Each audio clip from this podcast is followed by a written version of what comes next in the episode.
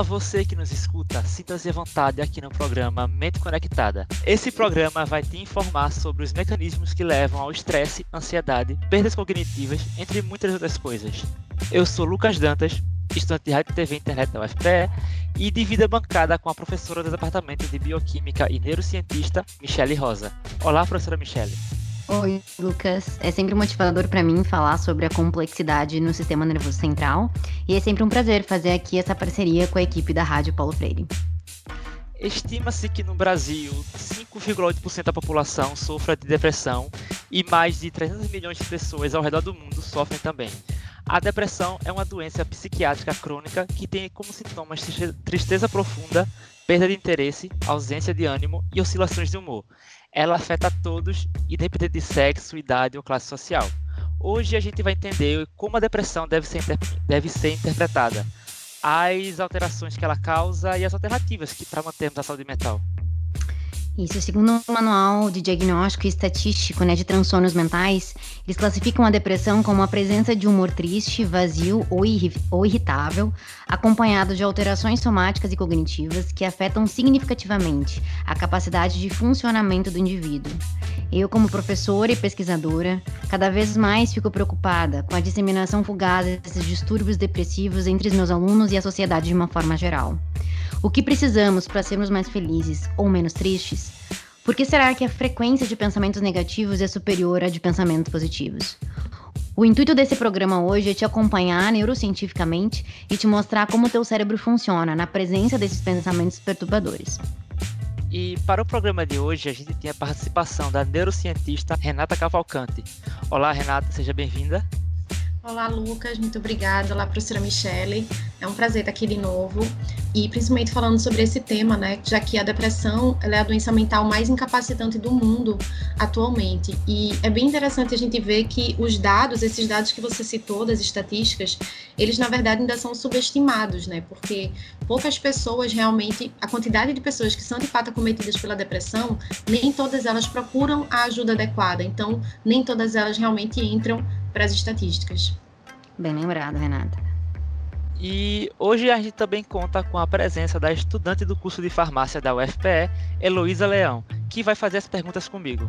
Olá, Heloísa, seja bem-vinda também. Olá, Lucas, olá, pessoal, olá, professora, olá, Renata. É um prazer estar batendo papo aqui com vocês hoje. E já para a gente começar aqui, Michele, acredito que uma das maiores dúvidas do ouvinte que está escutando a gente nesse momento é entender a diferença entre tristeza e depressão. Você pode nos explicar? Sim, eu acho que a maior dificuldade de entendimento disso aí para todo mundo, até para gente que já estuda um pouquinho mais a fundo, o que é a depressão e o que ela causa no cérebro. Há uma grande diferença entre essas duas palavras que tu mencionaste, tristeza e depressão. A tristeza ela pode ocorrer, ela pode ser desencadeada por algum fato do cotidiano.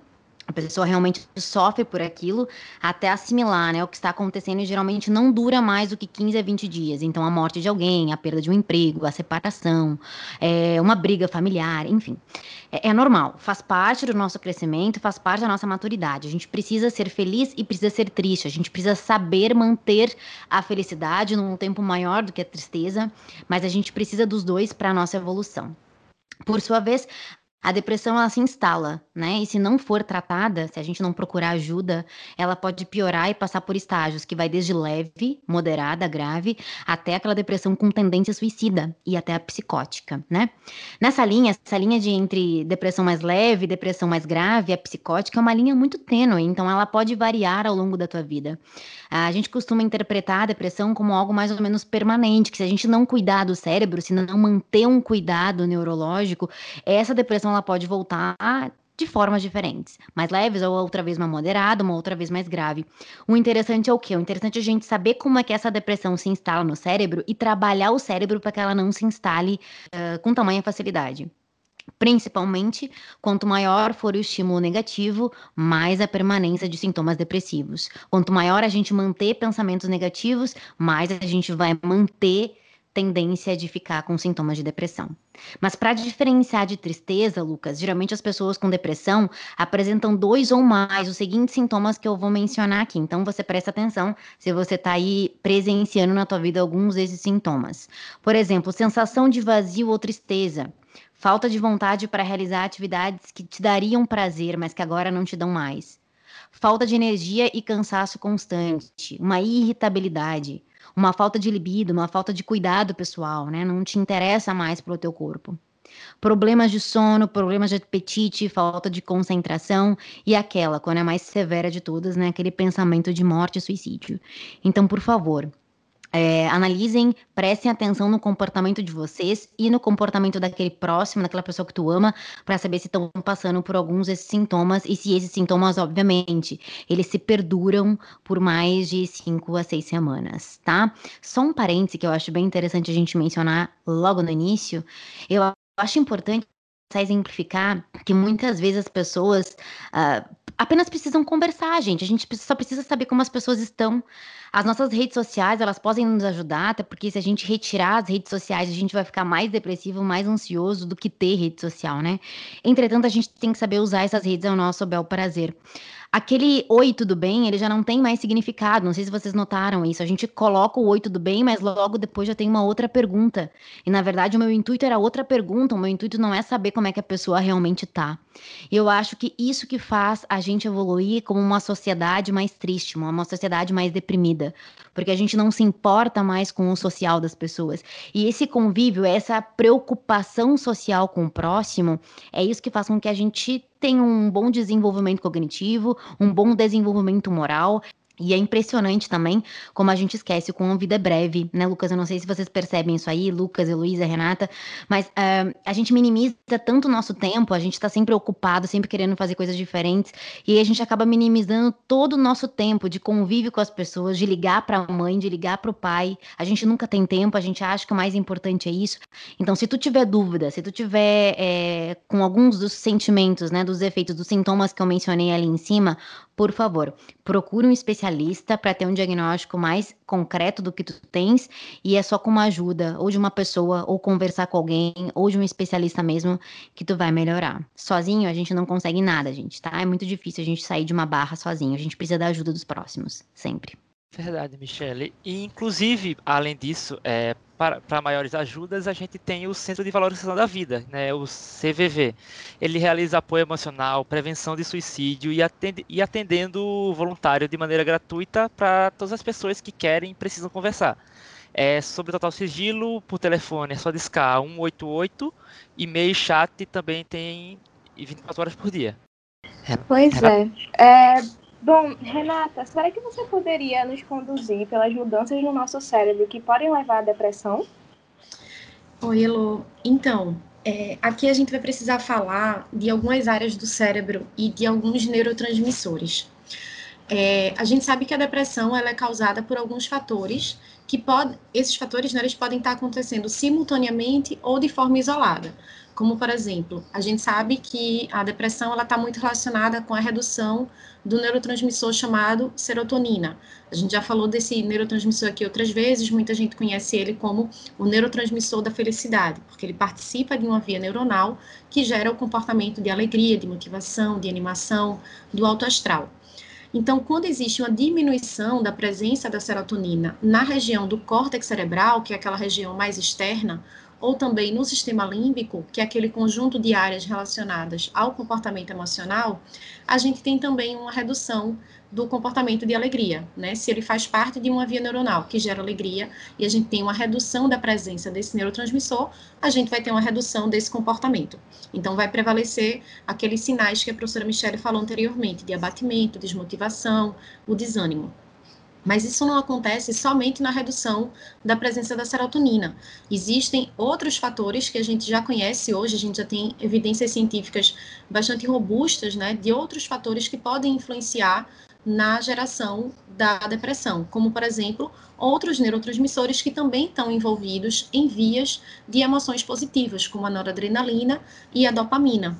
A dopamina é aquele neurotransmissor que está na via que ativa o centro de recompensa, lá no núcleo accumbens. Então, sempre que a gente faz algo que nos dá prazer, a dopamina faz essa sinalização e ativa o nosso centro de recompensa. A noradrenalina, por sua vez, todo mundo já ouviu falar, né, da adrenalina principalmente, ela é liberada em situações de êxtase, de aventura, de surpresas boas, aqueles momentos que fazem o coração da gente ficar super acelerado. Então, também relacionando aqui a emoções positivas. Então, mais uma vez, imagina se a presença desses neurotransmissores, ela diminui. Consequentemente, os comportamentos relacionados a eles também vão ser reduzidos. Tem algumas evidências científicas relacionando a depressão em adultos, né, que uma dessas evidências, já bastante consolidada em algumas meta-análises, elas mostram que indivíduos que têm depressão crônica, eles também apresentam uma redução de áreas cerebrais, principalmente hipotálamo e amígdala. Mais uma vez, são componentes lá do nosso sistema límbico. Algumas regiões também, como por exemplo, o córtex pré-frontal, o córtex cingulado anterior, o córtex órbitofrontal, que são regiões que fazem parte da nossa tomada de decisão, da nossa motivação, da nossa cognição. Então, imagina que você tem perda neuronal nessas regiões, por isso que essas regiões elas estão menores. Então, essa característica de redução dessas áreas, ela está associada em indivíduos com depressão crônica. É difícil afirmar se a depressão causou a redução dessas áreas ou se porque essas áreas são reduzidas nesses pacientes, acabou gerando a depressão, porque são áreas totalmente relacionadas com as emoções. Renata, desculpe interromper, você falou de depressão crônica. Qual é a diferença entre a depressão crônica e a normal?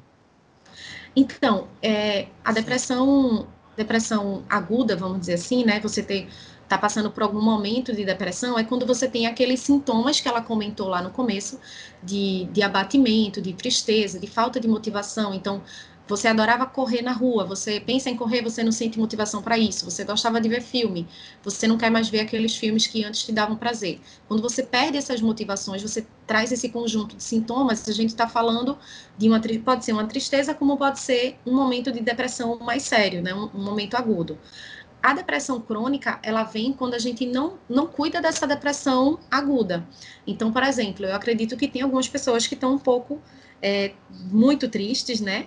Que estão em situações de depressão aguda agora por conta da pandemia, porque, por exemplo, eu mesmo não vejo minha avó, já vai fazer mais de um ano, eu sinto muita saudade dela, eu tenho muito receio dela partir por alguma outra coisa, né, mesmo que não seja Covid, e eu não chegar a vê-la nesse meio tempo, e já faz muito tempo, então eu tenho essa tristeza, mas eu tenho certeza que a dor de um profissional de saúde que está isolado da própria família há mais de um ano, porque está trabalhando na linha de frente contra a Covid, a dor dele de estar longe da família dele, muito provavelmente é bem maior do que a minha. E ele tem, por toda uma questão, todo o contexto, né, de vida dele, ele tem muita chance de desenvolver uma depressão crônica, porque faz mais de um ano que ele está nessa situação. Faz mais de um ano que ele entra no hospital e pode estar faltando oxigênio, pode estar faltando medicamento. E aí, quando ele chega no fim de semana, as pessoas estão nos bares se divertindo, como se nada tivesse acontecendo. E faz o quê? Um ano que ele não vê a esposa dele, que ele não vê os filhos dele, que ele não vê os pais dele. Então, a depressão crônica, ela vem dessa intensidade e dessa se a gente falar em questão de tempo, né? Uma pessoa que está tendo problemas de depressão aguda que não são devidamente cuidados. Então, essa depressão aguda, ela evolui para uma depressão crônica. Bom, então, só para a gente fechar essa parte das possíveis causas, né, de depressão, a gente também tem que pensar que essa redução dos neurotransmissores que a gente falou lá no começo, serotonina, dopamina, noradrenalina, elas não acontecem do dia para a noite. Normalmente, pessoas que são diagnosticadas com depressão, elas tiveram gatilhos ou situações que podem, inclusive, ter sido vividas em décadas antes dos sintomas começarem a aparecer. Podem ser situações em que ela viveu quando ela era um recém-nascido, né? A literatura, ela já é bem consolidada no que concerne aos efeitos dos fatores ambientais, especialmente no início da vida dos recém-nascidos, como negligência, abuso, abandono, maus tratos. Então, assim como a gente sabe que um bebê que recebe amor, carinho, abraço, o toque materno, né, o cuidado do toque mesmo do acolhimento, ele se desenvolve como uma criança segura, confiante, com autoestima. Assim como o contrário, né, vai gerar o comportamento oposto.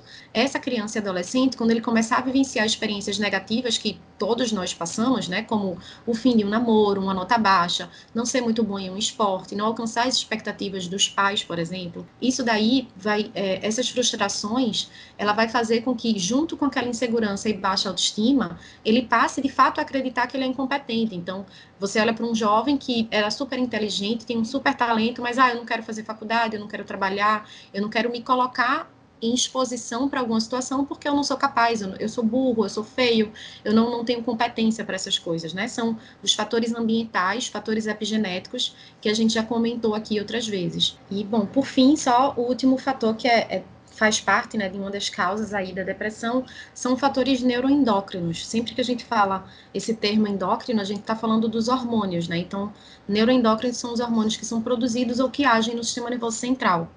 Tem um hormônio que a gente libera todos os dias, é o hormônio cortisol. Ele é liberado pelas glândulas adrenais, que ficam acima dos nossos rins, e ele precisa ser liberado todo dia porque ele vai tirar a glicose, né, que está armazenada nos nossos tecidos e vai trazer para o sangue para a gente não entrar em situações, por exemplo, de hipoglicemia, quando a gente passa algumas horas sem se alimentar, por exemplo, quando a gente passa 8 horas dormindo.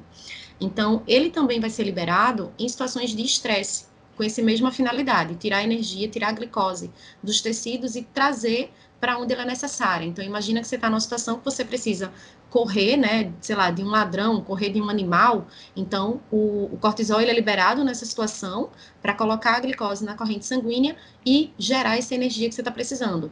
A mesma coisa, se você tiver com uma pressão no trabalho, um prazo para um relatório, você precisa do cortisol ser liberado para você ter glicose no seu cérebro e desenvolver aquela atividade intelectual.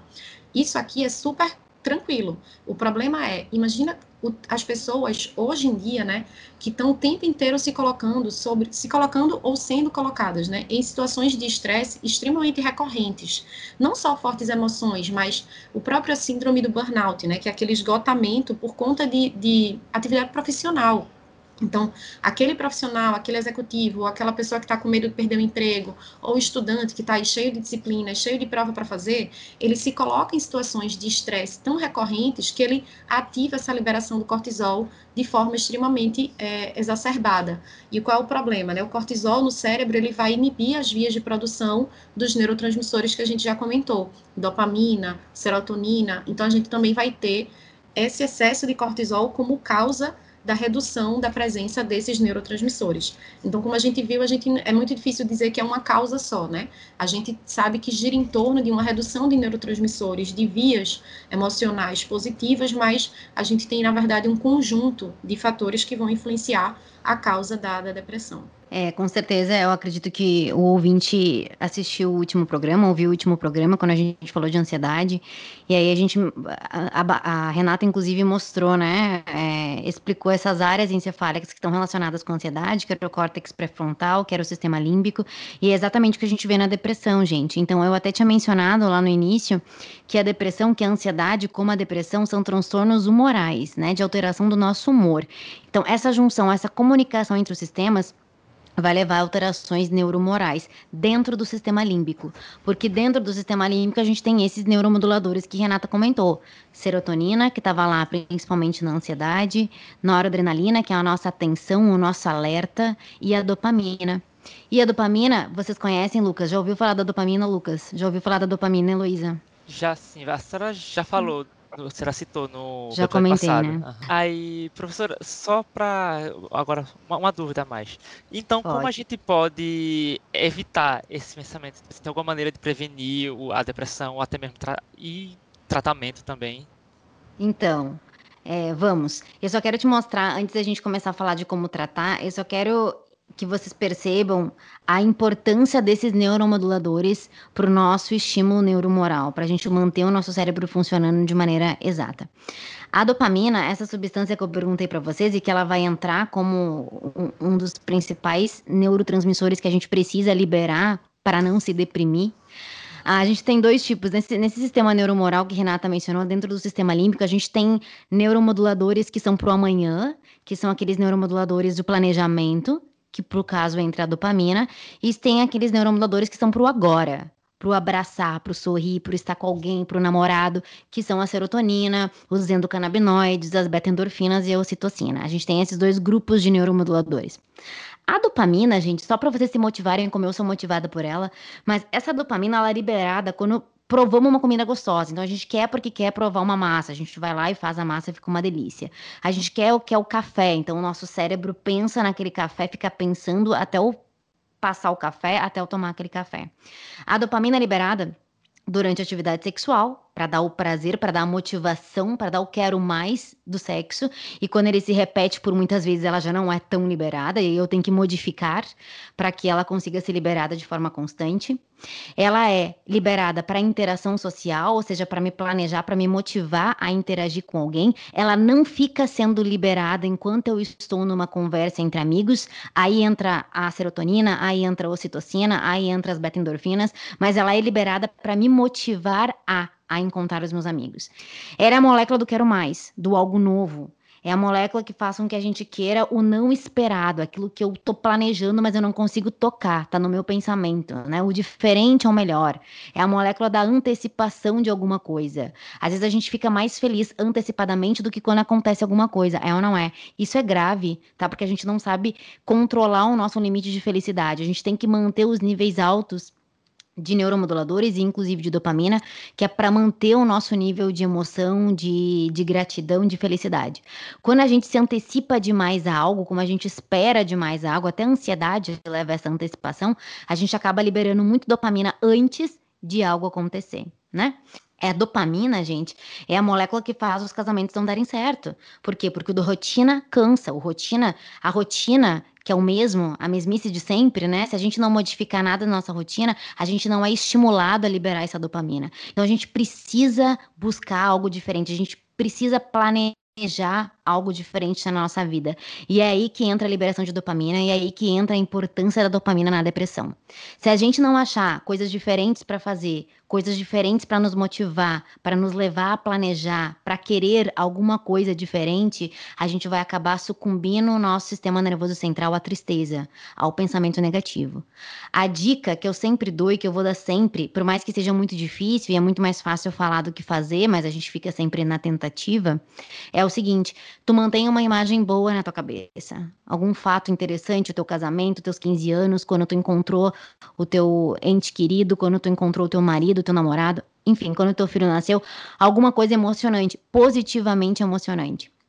E aí, quando um pensamento ruim vir na tua cabeça, porque o nosso cérebro é plástico, e vocês já sabem disso. Nessa altura do campeonato, vocês já sabem que o cérebro de vocês se modifica com facilidade, principalmente até os 25 anos de idade, mas depois ele continua se modificando com uma velocidade um pouco inferior.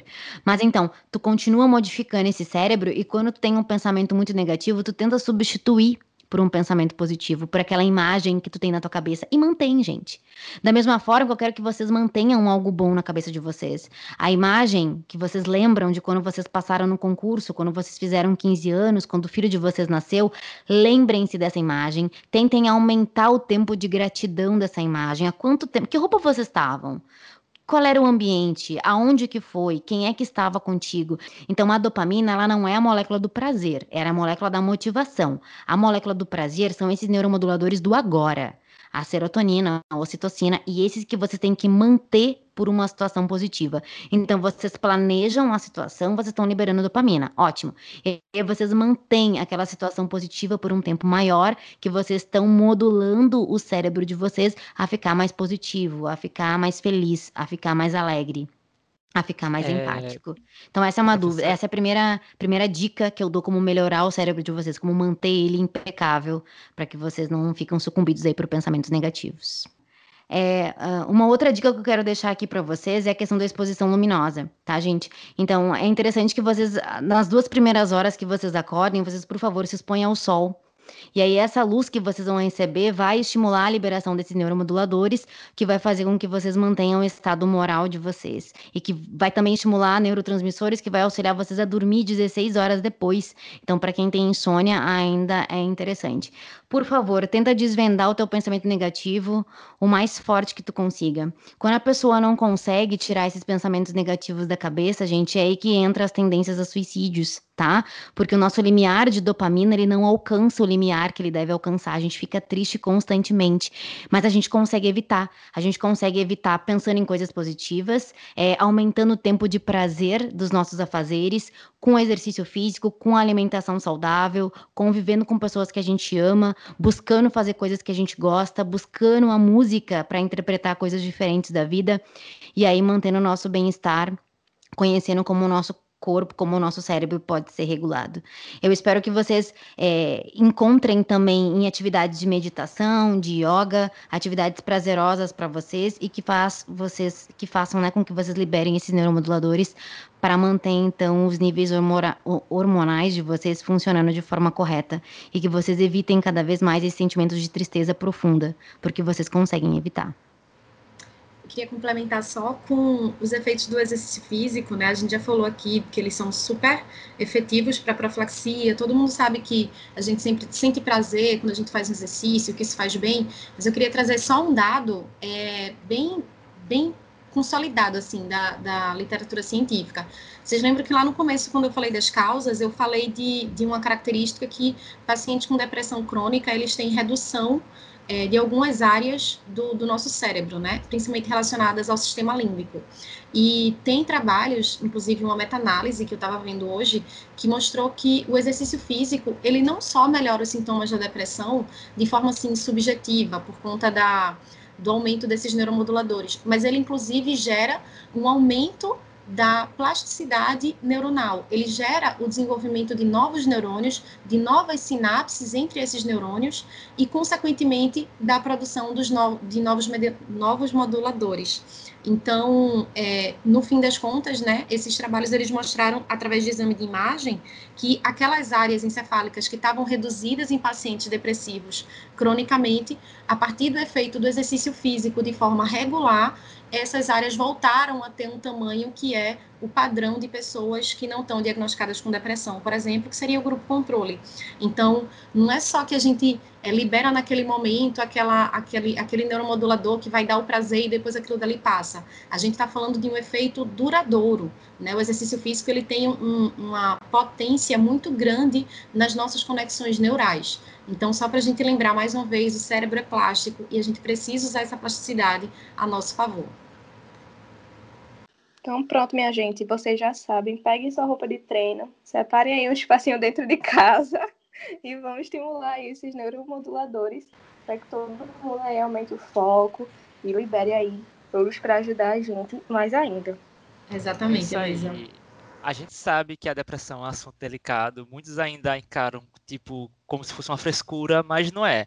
A depressão é uma doença que afeta a comunicação entre o corpo e a mente, e a nossa falta de atenção com as pessoas e os sintomas que podem ter essas pessoas próximas a nós acaba continuando gerando mortes e problemas psicológicos bem perto da gente. Mas, como com esse podcast agora a gente já entende a capacidade de modificação do sistema nervoso central e temos ferramentas para evitá-la. E com isso chegamos ao fim de mais um Mente Conectada. O papo de hoje foi sobre a depressão e seus mecanismos de regulação. Pessoal, acordem motivados para começar o dia de vocês, pratiquem a gratidão para gerar prazer e bem-estar, sorriam para contagiar as pessoas ao teu redor com a tua alegria. E no próximo programa vamos conversar sobre algo mais leve. A gente vai conversar sobre como fortalecer suas habilidades cognitivas. Obrigado a você, ouvinte, que nos escutou até aqui. Obrigado também à professora do Departamento de Bioquímica da UFPE, Michele Rosa. Obrigada, gente. Eu me empolgo falando sobre depressão, mas é na tentativa de sempre ajudar vocês, a manter vocês sempre ativos e pra frente. Obrigada. Obrigado também à estudante do curso de farmácia da UFPE, Heloísa Leão. Muito obrigada aí pelo espaço, pelo bate-papo, foi super enriquecedor. E obrigado também à neurocientista Renata Cavalcanti, que aceitou participar do episódio de novo. Muito obrigada pelo espaço, principalmente pela oportunidade da gente falar de um dos maiores problemas de saúde pública hoje, que é a depressão. Obrigada, Lucas, obrigada, professora Michele, obrigada, Elô, obrigada, Rádio Paulo Freire e aos nossos ouvintes. A produção e o roteiro dessa edição foi da professora do Departamento de Bioquímica da UFPE, Michele Rosa, junto com os estudantes da UFPE, eu, Lucas Dantas, de Rádio, TV e Internet, e William Araújo, de Jornalismo. sob a orientação da professora do Departamento de Comunicação Social da UFPE, Paula Reis. A edição foi por mim, Lucas Dantas, de Rádio, TV e Internet da UFPE, e esse programa também fica disponível em formato de podcast nas plataformas digitais. Tchau, tchau, e até o próximo programa Mente Conectada.